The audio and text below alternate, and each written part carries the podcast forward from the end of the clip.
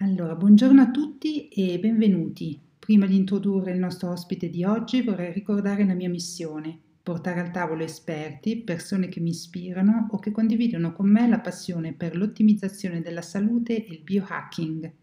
Per chi non conosce ancora questo termine di biohacking, è sostanzialmente l'arte di sviluppare il nostro potenziale.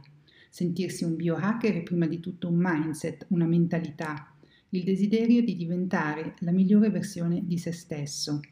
Vi ricordo che tutte le informazioni contenute in questo podcast hanno carattere puramente divulgativo e orientativo e non sostituiscono una consulenza medica o terapeutica. Oggi parleremo di glutine, celiachia, intestino e microbioma con il dottor Alessio Fasano, uno dei massimi esperti di glutine e di celiachia al mondo, gastroenterologo pediatrico di fama mondiale, ricercatore ed imprenditore. Nel 1996 fonda il Centro per la ricerca sulla celiachia presso la School of Medicine dell'Università del Maryland. Nel 2013 il centro entra a far parte del Mass General Hospital for Children presso il MIBRC di Boston.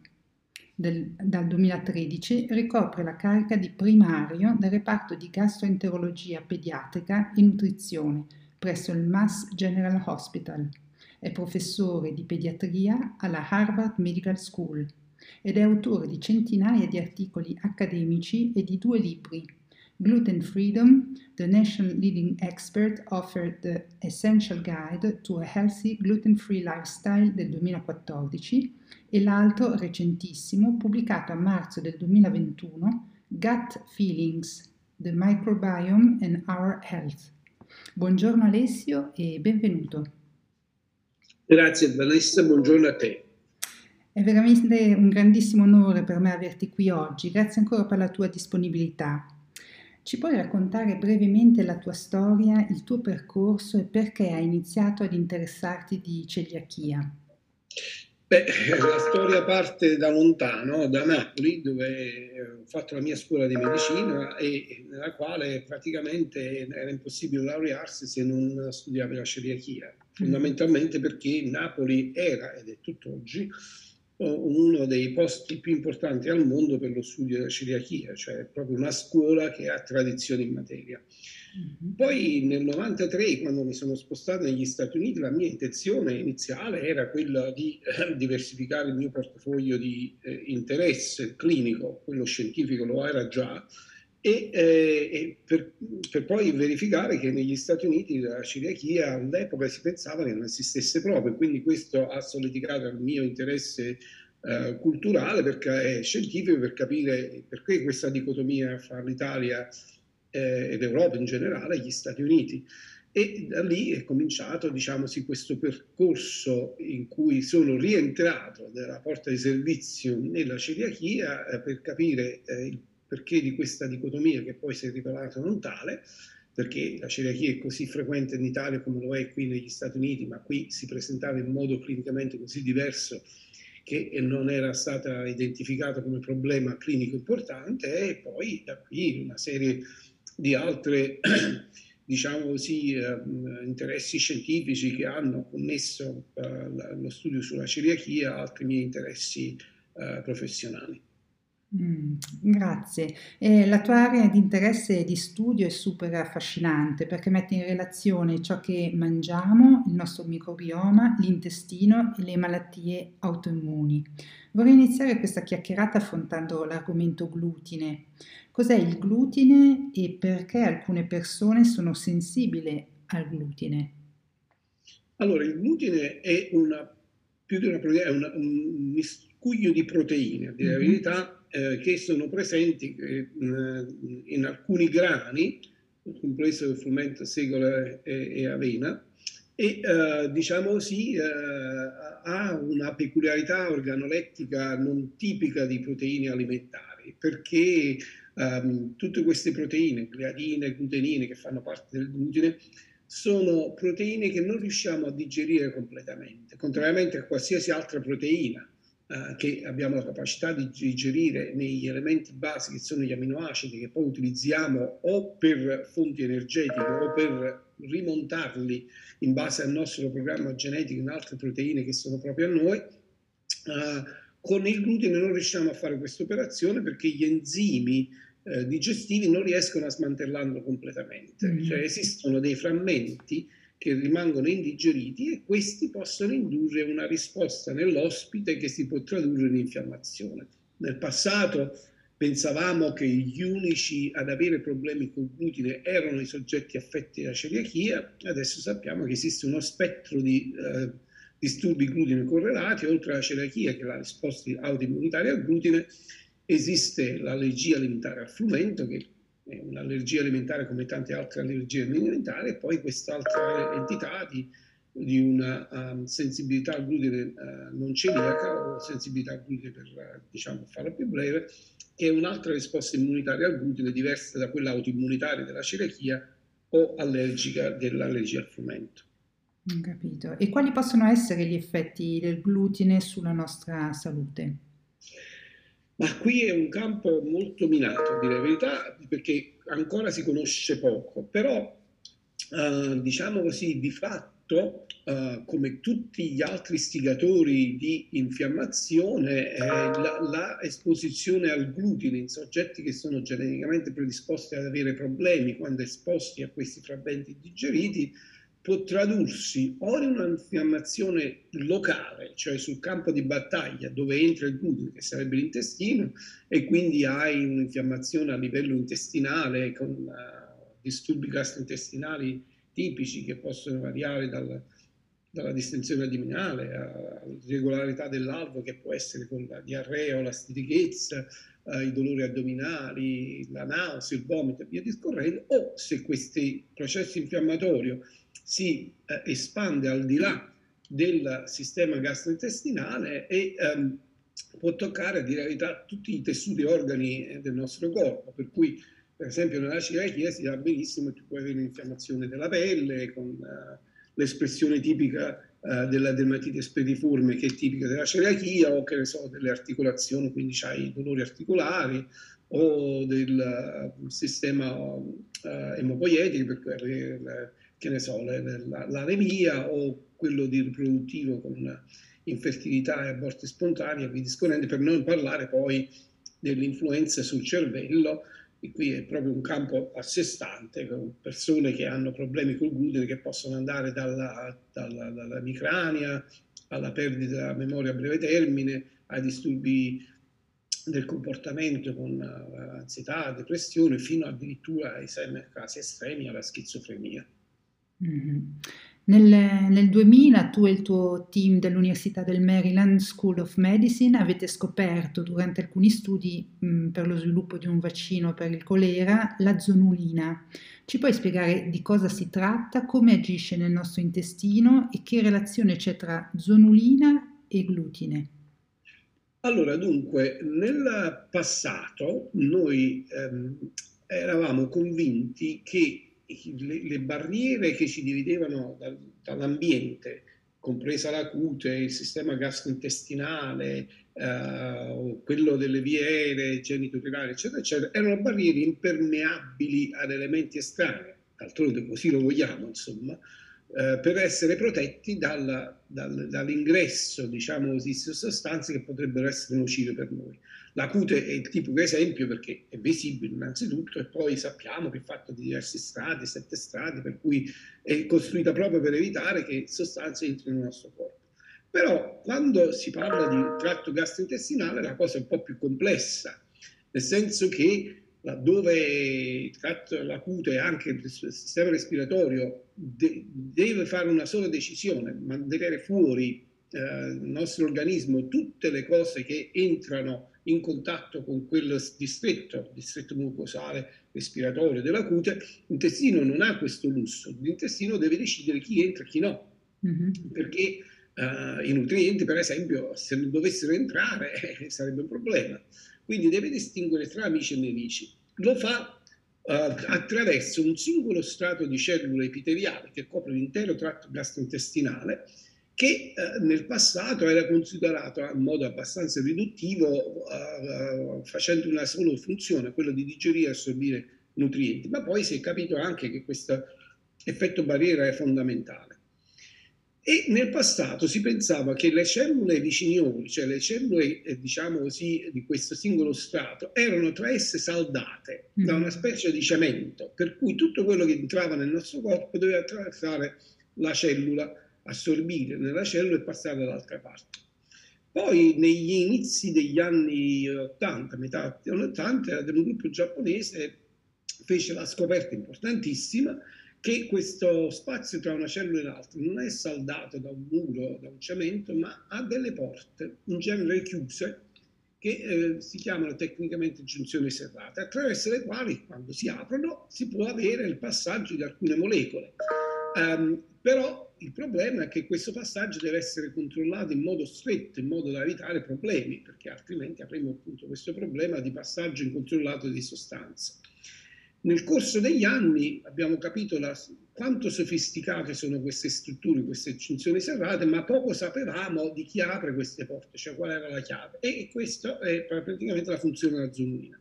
La zoomina uh, crea le condizioni per aprire in modo temporaneo, se funziona bene il sistema, quindi dal punto di vista fisiologico, queste porte per dare accesso ad alcune molecole di entrare, quello che noi ehm, chiamiamo tecnicamente il sampling antigenico, così ci informiamo di quello che ci circonda e aiutiamo il sistema immunitario a sviluppare quello che si chiama immunità mucosale o energia mucosale che ci tiene in stato di salute. Se però questo sistema va fuori controllo, si produce troppa zonulina e allora la permeabilità intestinale non è più controllata e quindi c'è un passaggio, eh, diciamo così, massiccio di queste sostanze che possono creare condizioni di infiammazione. Il glutine, alcuni di questi elementi non digeribili di, di, cui ti dicevo prima, hanno la capacità di comunicare con queste cellule e indurre una um, eccessiva liberazione di zonuline e quindi un'eccessiva permeabilità intestinale. Quindi alcuni fragmenti di glutine sono stati identificati come responsabili di questo eccesso di produzione di zonuline e quindi di eccesso di permeabilità intestinale. Mm.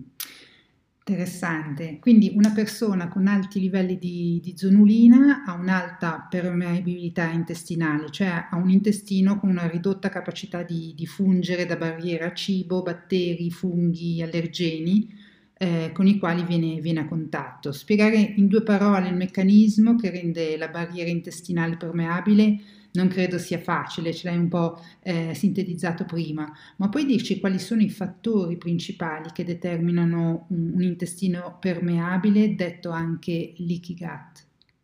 Allora, a prescindere dal glutine, che però non si traduce in tutti quanti in un problema clinico, perché tutti mangiamo glutine e tutti abbiamo una produzione di zonulina secondaria all'ingestione di glutine, però nella stragrande maggioranza di persone la produzione è minima e poi torna immediatamente a valori di base, mentre in un sottogruppo, compresi i celiaci, la produzione è molto più alta e più sostenuta. Però si è scoperto che lo stimolo più importante per la, una produzione eccessiva di zonulina è uno sbilanciamento del microbioma, quello che chiamiamo disbiosi. Quindi tutte le condizioni che provocano uno sbilanciamento del microbioma, e qua possiamo stare fino a domani per fare la lista di, delle condizioni che provocano uh, una, una disbiosi, possono essere, diciamo sì, causa di un'eccessiva produzione di zonulina e quindi di una condizione di, di, di intestino permeabile o gut. Uh, ovviamente ripeto, forse vale la pena menzionare lo stress, l'uso eccessivo di antibiotici, uh, l'esposizione a fattori ambientali tipo inquinanti, uh, ovviamente in modalità di, cresci, di, di nascita cesareo verso vaginale può creare uh, diciamo condizioni di, di spiosi, però, però e forse il fattore di maggiore impatto, anzi senza forse, sicuramente il fattore di maggiore impatto è la nutrizione, perché eh, ovviamente questi microbi mangiano quello che mangiamo noi, quindi se mangiamo male ne alimentiamo alcuni, mettiamo a svantaggio altri, quindi creiamo uno sbilancio del microbioma che poi può tradursi in una produzione eccessiva di zonuline, quindi un'aumentata permeabilità intestinale che poi eh, e diciamo insieme a altri fattori sono le condizioni comuni denominatori di moltissime malattie uh, che, che, ci colpiscono che hanno una connotazione infiammatoria. Benissimo. Ehm, fino appunto a 10-15 anni fa non si parlava di, di, glutine, la maggior parte delle persone non conosceva il significato di questo termine. In questi ultimi anni i prodotti gluten free sono cresciuti esponenzialmente e sono molte le persone che si sono convertite anche a, un, a un'alimentazione senza glutine. Numerosi studi hanno evidenziato come una dieta senza glutine può essere efficace per prevenire certe malattie autoimmuni.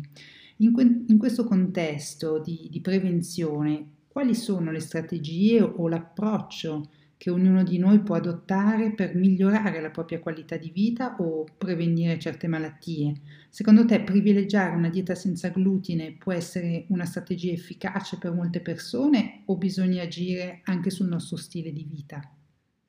Oh, io penso che eh, è nostra attitudine nel mondo occidentale quella di trovare soluzioni facili mm-hmm. e quindi magari, che ne so, la dieta priva di glutine che ci fa stare meglio, ci fa vivere più a lungo, ci fa dimagrire, eccetera, eccetera. Le cose non sono così semplici.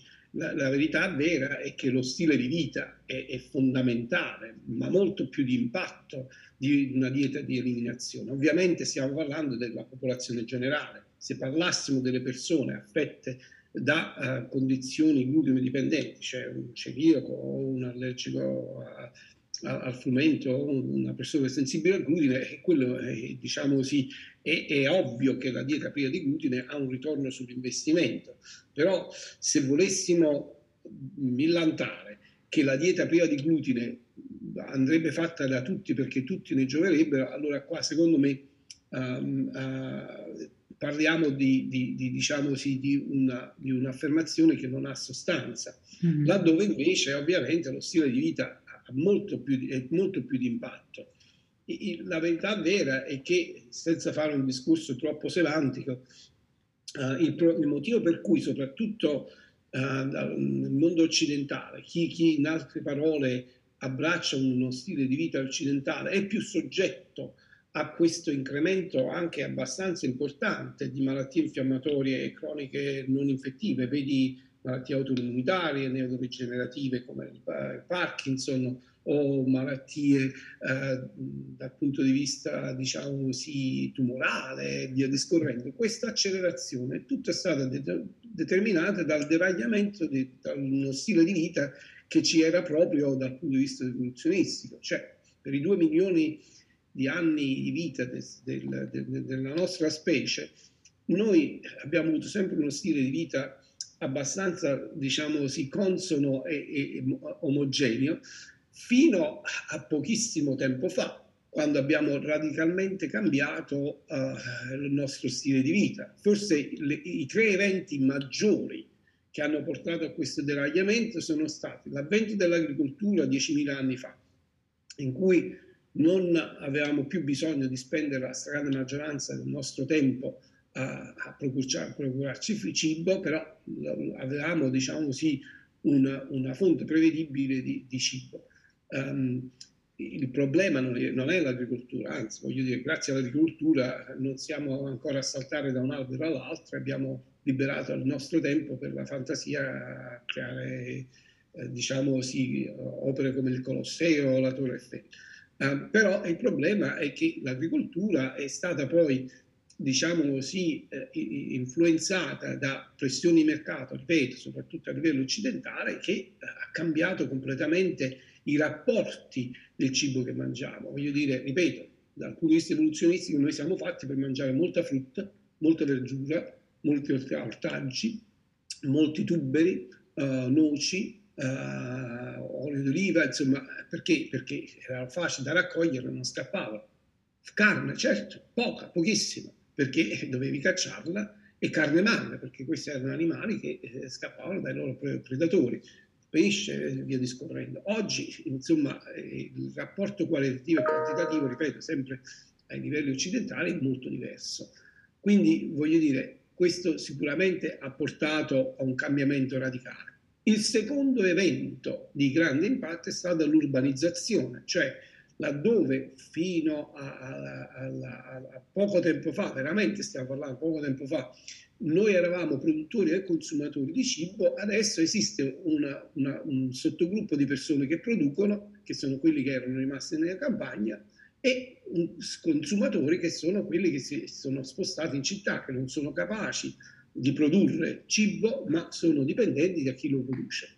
Il terzo evento che poi secondo me ha rivoluzionato in modo negativo uh, tutta la faccenda è stata la globalizzazione, cioè la produzione di cibo in mano a pochissime uh, uh, compagnie multinazionali che ovviamente non vada più alla qualità del cibo, ma al profitto e quindi questo crea dei grossi problemi. Se a questo poi si aggiunge Uh, altri elementi di stile di vita, la sedentarietà, eh, l'igiene del, del, del, del, sonno che non è più quello che era di prima, uh, i livelli di stress e via discorrendo, la solitudine uh, anche dal punto di vista sociale e via discorrendo, e, insomma capisci che adesso hai quello che si chiama la tempesta perfetta per creare le condizioni in cui la tua predisposizione genetica a malattia diventa malattia conclamata. Quindi sono tanti fattori che hanno messo un, un disequilibrio a tutto, a, a, un po' all'attività dell'essere umano e anche al, allo stile di vita, quindi anche come consumiamo il cibo e quant, anche la quantità di cibo che consumiamo, immagino, no?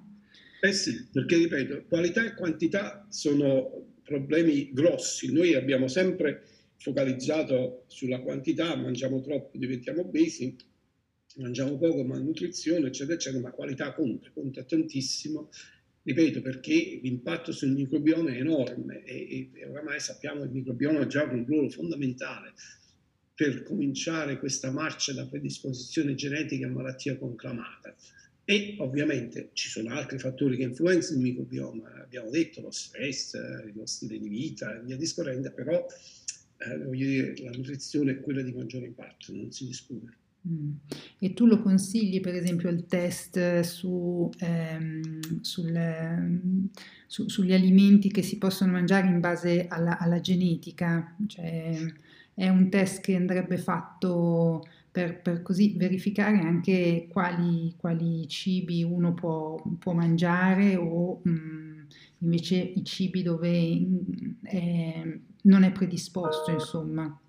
Ma guarda, io onestamente penso che um, non siamo maturi dal punto di vista tecnologico di utilizzare test del genere e interpretarli correttamente. Okay. Se, mi, se, mi, consenti un parallelo, il microbioma è una specie di fattoria in cui ci sono molti animali.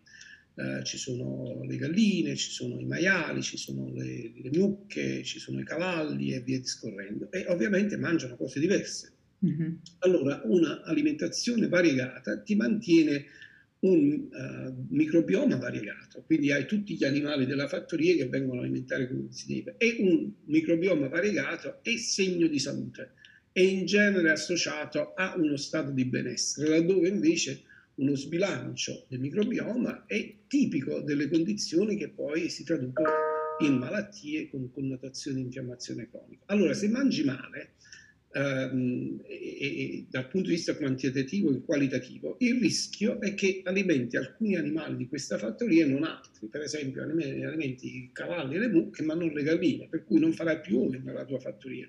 E questo dal punto di vista di ecosistema, diciamo così, di economia, eh, non va bene non va bene, eh, perché eh, insomma noi siamo stati creati per avere questo tipo di rapporto con il nostro microbioma che poi è fondamentale per tenerci uno stato di salute. Mh-mh, ho capito.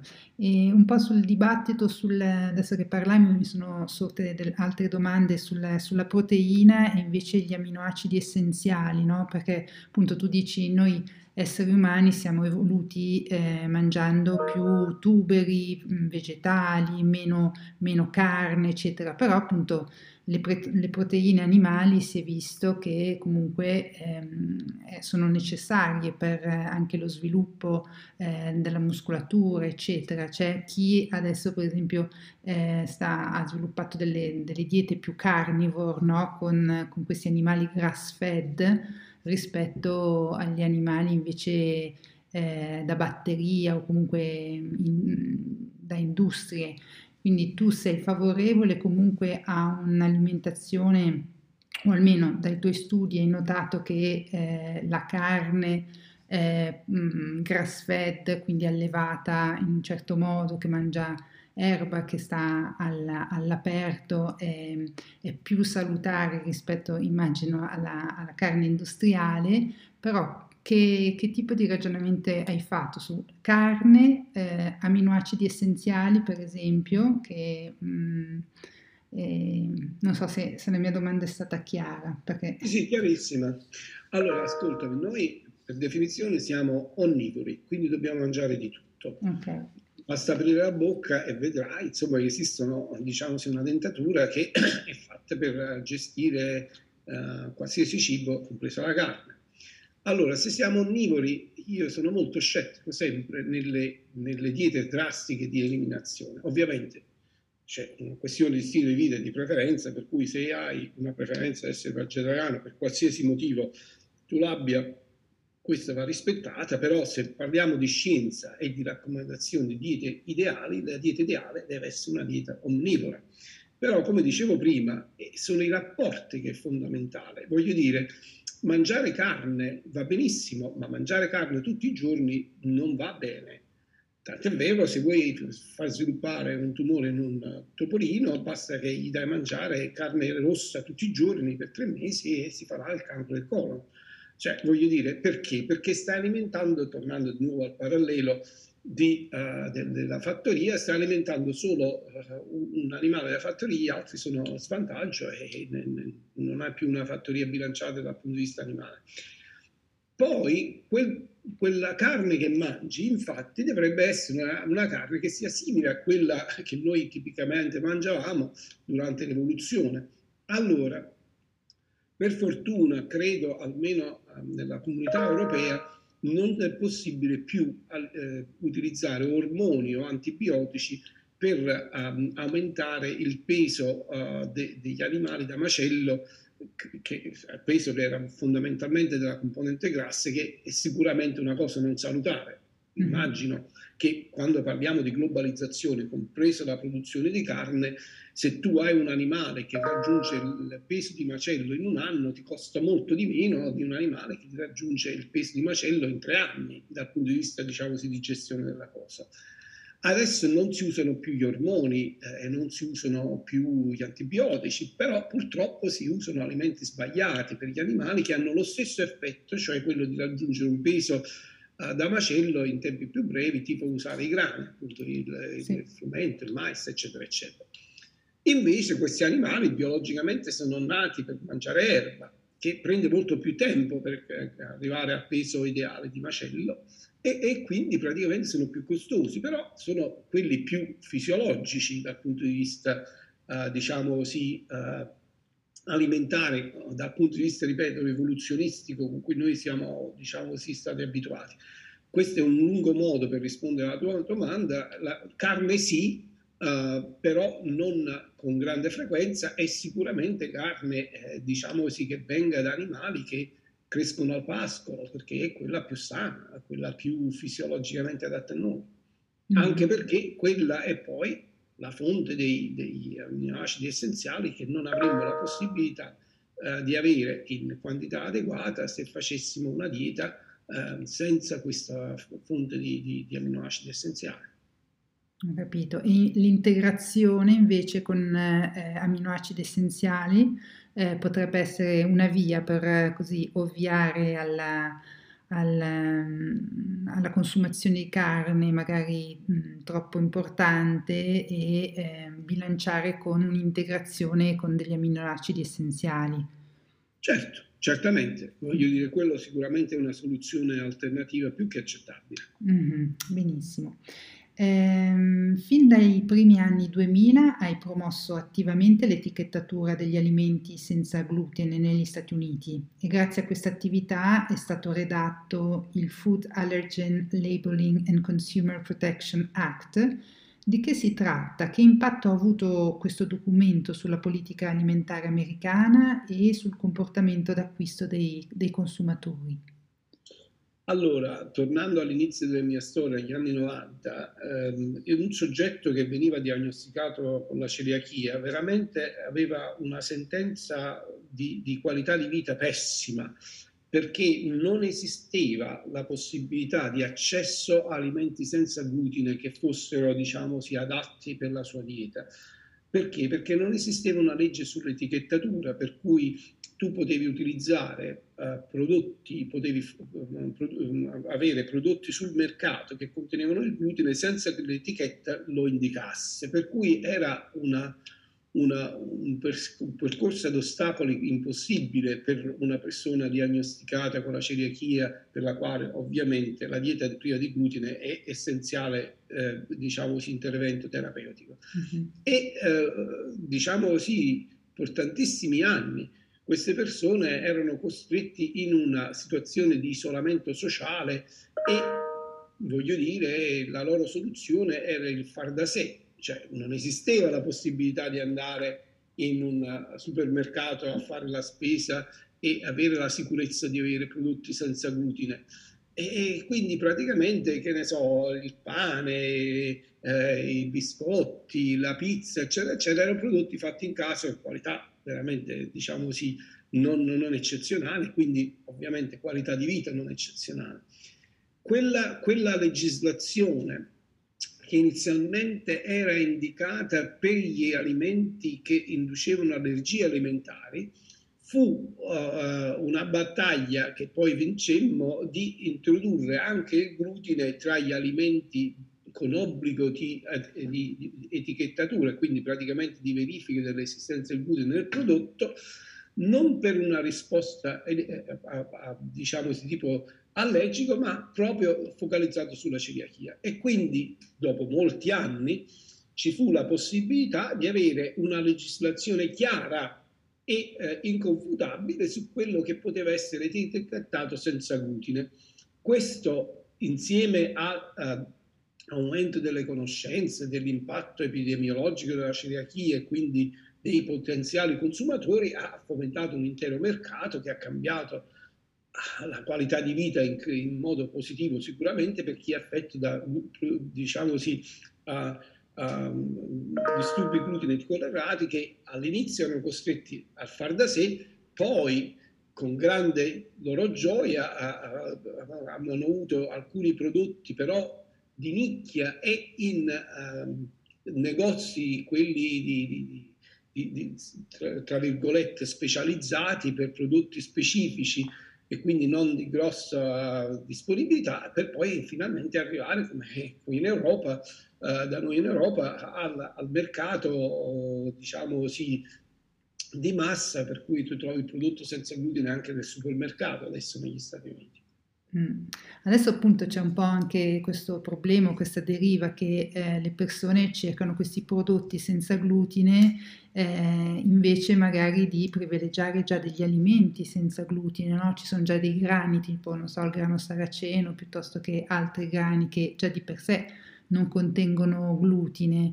Ehm, cosa appunto? E anche qua rientriamo nel discorso della globalizzazione, cioè mm-hmm. i grani antichi che si stanno recuperando, che alcuni sono a basso contenuto di glutine, quindi non adatti ai celiaci, ma possibilmente adatti per le persone con sensibile al glutine e altri grani antichi che sono proprio senza glutine, sono più difficili da produrre, sono più costosi ovviamente, eccetera, eccetera. Per cui non sono adatti alla produzione di massa.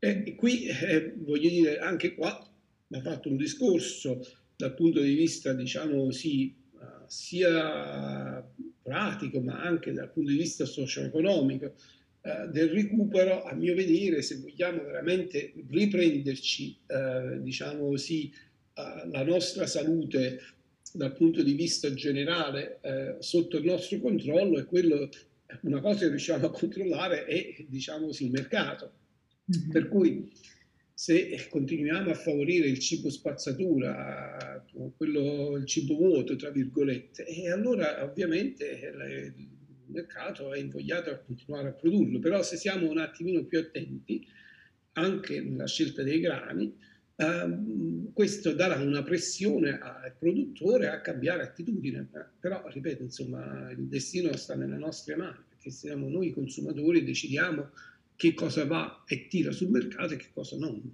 Sì, tendenzialmente tutto quello che ha un'etichetta dovrebbe essere diminuito come consumazione, no? Ma cioè... guarda, Vanessa, eh, questa è una, una, mia attitudine in generale. Allora, tu metteresti mai nel serbatoio della tua macchina un prodotto di cui non sai se è eh, benzina, se è olio, se è acqua minerale, se è Coca-Cola? Non lo faresti perché rischieresti, diciamo così, di, di, di ingrippare il motore, no? Mm-hmm. Eh, insomma, eh, quando noi ci affidiamo a prodotti già fatti e nella più rose delle ipotesi uh, abbiamo la possibilità di leggere l'etichettatura in un uh, corsivo così piccolo che ci vuole la lente di ingrandimento le 100 cose che sono dentro, e ti, ti, viene chiaro che praticamente quello che, che, introduci nel tuo corpo è una serie di elementi che potrebbero non essere compatibili con una stato di salute.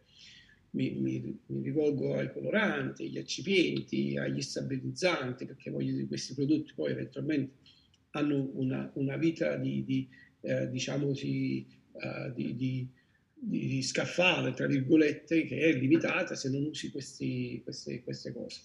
Laddove invece il prodotto fresco che usi e poi produci tu, il prodotto finito, è sempre di garanzia. Eh, esempio, tornando alla carne, cosa è se tu, uh, diciamo così, uh, vai, che ne so, da McDonald's e ti mangi l'hamburger di cui non sai la provenienza della carne, so cosa è, se vai dal macellaio e dici prendi quel pezzo di carne, macinamolo, me lo faccio io l'hamburger. Questo per dare un esempio sciocco, però qualsiasi cosa che tu fai con prodotti naturali sai esattamente di che si tratta, perché lo scegli. Certo. Eh, da... Poi, scusami, aggiungo un'altra sì. cosa. La scusa nostra, sempre occidentale, è che non abbiamo il tempo di andare a fare la spesa e di cucinare, per cui il precotto, il pre-impacchettato, eccetera, eccetera, è conveniente. Ma ribadisco, a prescindere che, voglio dire, per allentare lo stress, andare a fare la spesa e, e fare qualcosa di diverso una volta ogni tanto è anche buono per noi, a prescindere, però c'è anche da dire che, eh, voglio dire, insomma, um, queste, se poi tiri le somme, eh, se ti organizzi e fai la spesa come si deve, eh, non è che spendi chissà quanto tempo in più per cucinare e cucini cose che conosci esattamente la provenienza e quindi la qualità. Certo. È tutta una questione appunto anche lì di, di, abitudine e stile di vita, cioè una cosa che fai una volta sola, magari ci metti di più, poi quando incomincia a diventare un'abitudine eh, e vedi che c'è un altro tipo di energia, un altro tipo di reattività quando mangi cibo vero, cibo umano, insomma, ehm, poi secondo me è, è, difficile tornare indietro a, al cibo spazzatura. Eh sì. Dal 2012, in collaborazione con la Harvard Medical School, coordini il Celiac Disease Genomic Environmental Microbiome and Metabolic Study, uno studio eh, multicentrico attivo al Mass General Hospital for Children. In cosa consiste questo studio e qual è la vostra più grande sfida? Allora, questo studio è di un'ambizione enorme, mm-hmm. è, è, coordinato al Mass General Hospital, però ha anche un ramo italiano, quindi ci sono due punti di reclutamento di bambini a rischio, anzi neonati a rischio di celiachia perché hanno qualcheduno in famiglia, fratellino, la sorellina, papà, mamma con la celiachia, quindi hanno aumentato il rischio. L'acronismo, questo CDGEM appunto sta ad identificare quello che secondo me è il futuro della medicina, che è quella della medicina personalizzata e ancora meglio di quella preventiva. Cioè tutti questi bambini partono dalla stessa linea di partenza, hanno un aumentato rischio di farsi la celiachia. Alcuni la faranno e altri no. E questo progetto vuole rispondere alla domanda perché alcuni prendono la strada sbagliata e fanno, sviluppano la celiachia mentre altri, partendo, ripeto, dalla stessa linea di partenza, rimangono in uno stato di salute. Perché solo se capiamo qual è il deragliamento che porta alla perdita di tolleranza al glutine e quindi all'insorgenza della malattia, possiamo capire il perché ci si ammala e che cosa si può fare per evitarlo. Quindi l'ambizione enorme è di seguire questi bambini, oramai ne abbiamo reclutati eh, più di 500, capire eh, qual è il loro assetto genetico, qual è il loro assetto del microbioma, quali sono i meccanismi metabolici che si mettono in movimento, eccetera, eccetera, e capire quali di questi elementi sono, eh, diciamo, sì, peculiari dei bambini che, eh, diciamo, si sviluppano la celiachia verso quelli che non la fanno. Noi abbiamo appena pubblicato, veramente da poco, da qualche paio di mesi, questo primo lavoro a prova di concetto su una rivista importante internazionale, PNAS, in cui semplicemente prendendo 10 bambini, eh, diciamo così, celiaci che hanno fatto la celiachia e 10 bambini che non l'hanno fatta, e seguendoli nel tempo, dalla nascita fino all'evento, abbiamo capito la strada presa da quelli eh, che hanno fatto la celiachia e quelli che non l'hanno presa, quello che non l'hanno fatto. E con nostra relativa sorpresa, perché era la nostra speranza, abbiamo visto che mesi prima, mesi prima dell'insorgenza della malattia, abbiamo visto un comune denominatore di cambiamento della composizione quindi della funzione del microbioma in quei bambini che poi hanno sviluppato la celiachia nei confronti di quelli che non l'hanno fatto, in cui questo deragliamento non l'abbiamo visto. Mm. Eh, cioè, la, la, l'importanza di questa osservazione è che noi abbiamo, se, se confermate dai dati successivi, una specie di sfera di cristallo che ci predice chi nel futuro eventualmente sviluppa la malattia. E se è vero che questo deragliamento è responsabile del problema, è un target terapeutico di prevenzione primaria che non è cosa da poco, perché questo si traduce nella prevenzione di una malattia autoimmunitaria, cosa che non siamo mai stati capaci di fare prima. E se questi dati dovessero essere confermati, potrebbero essere estrapolati a altre malattie autoimmunitarie.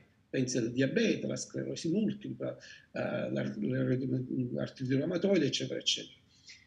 C'è anche da dire che anche per quelli che poi in effetti sviluppano il problema, la manipolazione del microbioma, Ehm, che è deragliato potrebbe essere un ulteriore intervento terapeutico, un'aggiunta alla dieta priva di glutine o addirittura in un prossimo futuro potrebbe anche essere in, al posto di, eh, in sostituzione della dieta. Però questo è un po' presto da dirlo. Sì.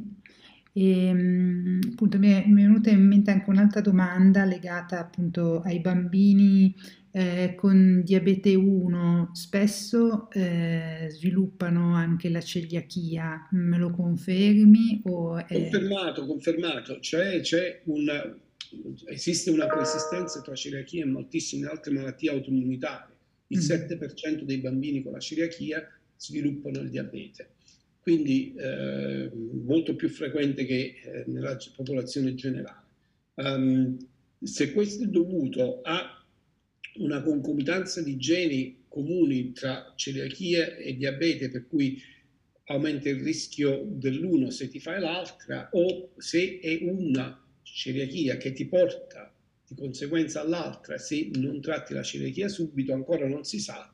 Sono due teorie non mutualmente esclusive, esclusive l'una l'altra, però queste sono oggetto di grosso interesse scientifico anche da parte nostra. Mm-hmm. Sì, te lo chiedo perché ho una nipotina che ha sviluppato il diabete, il diabete 1 a due anni e poi qualche anno dopo è uscita la celiachia, quindi poi sì. ehm, era cioè, curioso di sapere se sì. appunto rientra in una statistica già eh, comprovata, ecco, questa, questa relazione. Altamente comprovata, purtroppo. Mm. Ehm, negli ultimi cento anni la medicina si è sempre più specializzata con un forte focus sulle malattie, perdendo di vista l'unicità di ciascun individuo. Lo studio, lo studio del microbioma aiuterà la medicina del futuro a cambiare direzione? Secondo te si andrà verso una medicina personalizzata con un approccio integrato? Come la vedi? Io penso e spero proprio di sì, perché um, eh, sono di Salerno mm. e dove è nata la scuola medica salernitana, dove il focus era il malato, cioè voglio dire i vecchi medici, i, i guaritori, tra virgolette, si, si focalizzavano sul malato e su quello che era necessario per portarlo di nuovo in uno stato di equilibrio. Ovviamente si usavano metodiche molto approssimative, era un misto tra filosofia, scienza e, e alchimia, però il concetto era se ti ammali è perché sei fuori equilibrio e ti devo riportare in equilibrio, si usavano i quattro elementi e via discorrendo, le, erbe come intervento terapeutico, eccetera, eccetera. Poi, capendo sempre più la genesi delle malattie, ci, il focus si è spostato dal malato alla malattia, facendo un'assunzione che poi si è rivelata sbagliata, che le malattie sono omogenee, per cui tutti i malati, che ne so, di diabete sono tutti praticamente simili l'un l'altro. Questo non è vero. Queste sono destinazioni finali, come ci si arriva è ben diverso da una persona all'altra. E d'altronde voglio dire, anche la pratica te lo dice, non esiste, prendi la, la, il farmaco migliore al mondo, non esiste che funziona nel 100% delle persone per cui è indicato Mm-hmm. esiste sempre una percentuale di persone che non risponde al farmaco, il che te la dice lunga che non è una uh, popolazione omogenea. Quindi il futuro è infatti stratificare i sottogruppi dei soggetti che raggiungono queste destinazioni finali per fare un intervento personalizzato, quindi medicina personalizzata, che è dal punto di vista sociale, economico e di salute del soggetto coinvolto molto più giustificabile perché ovviamente risparmi soldi, risparmi l'impatto sociale e fondamentalmente stato di salute eviti di dare un farmaco per esempio a qualche uno che sa già che non risponderebbe al farmaco ma ne pagherebbe solo le conseguenze degli effetti collaterali.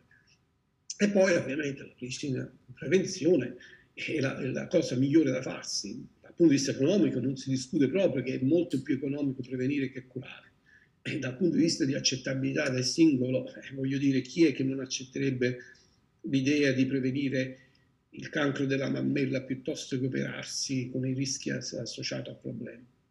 Mm, interessante. Secondo te, appunto, la relazione paziente-medico, eh, cioè la relazione di fiducia paziente-medico durerà anche in futuro quando eh, ci sarà appunto questa introduzione anche della, della tecnologia, dell'innovazione, dove appunto ehm, cioè tanti, tante misurazioni si faranno, penso, con anche attraverso eh, degli algoritmi o questo un po', cioè la direzione eh, è, è, un po' stata presa, no? se si guarda eh, quello che mh, mm, stanno un po' studiando e secondo te ci sarà un buon mix, un balance tra le due cose?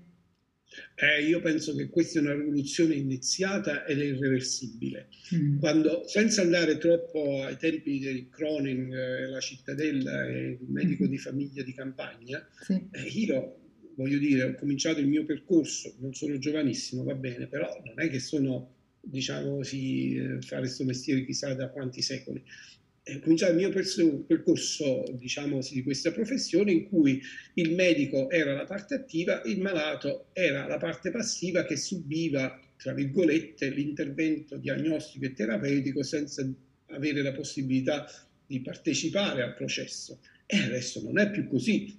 Adesso voglio dire, vuoi per l'accesso immediato a volte purtroppo non eh, professionalmente corretto, uh, di informazioni mediche, vuoi uh, al fatto che nel momento in cui eventualmente uno è diagnosticato una malattia, poi si informa e chiede pretende all'operatore sanitario di capire, di essere parte, diciamo così, del processo, io penso che il futuro, che oramai è cominciato, è quello in cui e grazie a Dio, insomma, il malato si fa carico della sua malattia e diventa parte attiva del processo e non semplicemente chi è oggetto dell'intervento.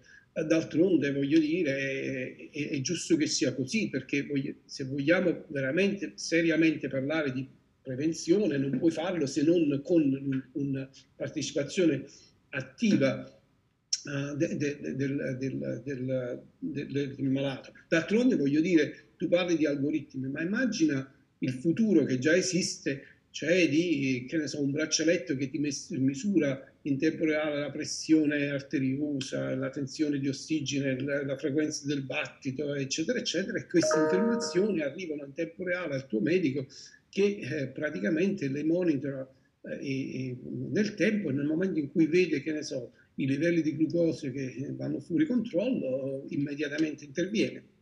Cioè, voglio dire, questo è il futuro, insomma, eh, per non parlare che tu te li puoi monitorare da solo questa cosa.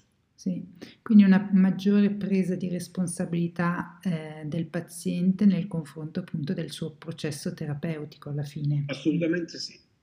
Bene, e le malattie autoimmuni potranno essere curate? Se sì, quali saranno i pilastri su cui ci si dovrà concentrare? Eh, guarda, io penso che le malattie, non vorrei dare false, diciamo sì, eh, speranze, però a me sembra strano che dal punto di vista evoluzionistico c'è stata una mutazione chissà quanto tempo fa di geni che mi ha messo a rischio di fare una malattia autoimmunitaria che è un processo infiammatorio che si accende e non si spegne più. Quale vantaggio avrebbe questa mutazione per rimanere dal punto di vista evoluzionistico presente? Anzi, voglio dire, saresti talmente in svantaggio perché non avresti un ritorno sull'investimento di questa mutazione che saresti stato eliminato dalla deriva genetica. Invece non solo non sono eliminate queste condizioni, ma aumentano, continuano ad aumentare in modo anche drammatico. Quindi io credo che nel momento in cui si capisce perché il processo infiammatorio diventa cronico, si riuscirà probabilmente a smorzare, spegnere il processo infiammatorio e quindi malattie autoimmunitarie possono essere trattate. D'altronde, tornando al problema glutine, la celiachia, è una malattia fuori da ogni dubbio autoimmunitaria, adesso lo sappiamo dal punto di vista immunologico, funzionale, genetico, eccetera, eccetera. Se tu elimini il fattore scatenante, che non conosciamo per il diabete e per la sclerosi multipla, sappiamo essere il glutine per la celiachia, quello ti dimostra che puoi, eh, diciamo sì, arrestare il processo infiammatorio e trattare il processo autoimmunitario. Benissimo, eh, ci dà almeno delle speranze. Um, un'ultima domanda prima di chiudere questa intervista. Quale mentalità secondo te deve avere un uomo di scienza per portare innovazione e progresso nella propria disciplina? Eh, questo prenderebbe un altro webinar. Allora, ti parlo a livello personale e ti parlo in base ai tantissimi errori che ho fatto. Non c'è niente di peggio di essere, diciamo così, bloccati propri nelle proprie teorie e nei propri eh, pregiudizi scientifici, di, di provare a tutti i costi di essere nella ragione. Questo veramente ti crea dei grossi problemi nell'avanzamento della scienza.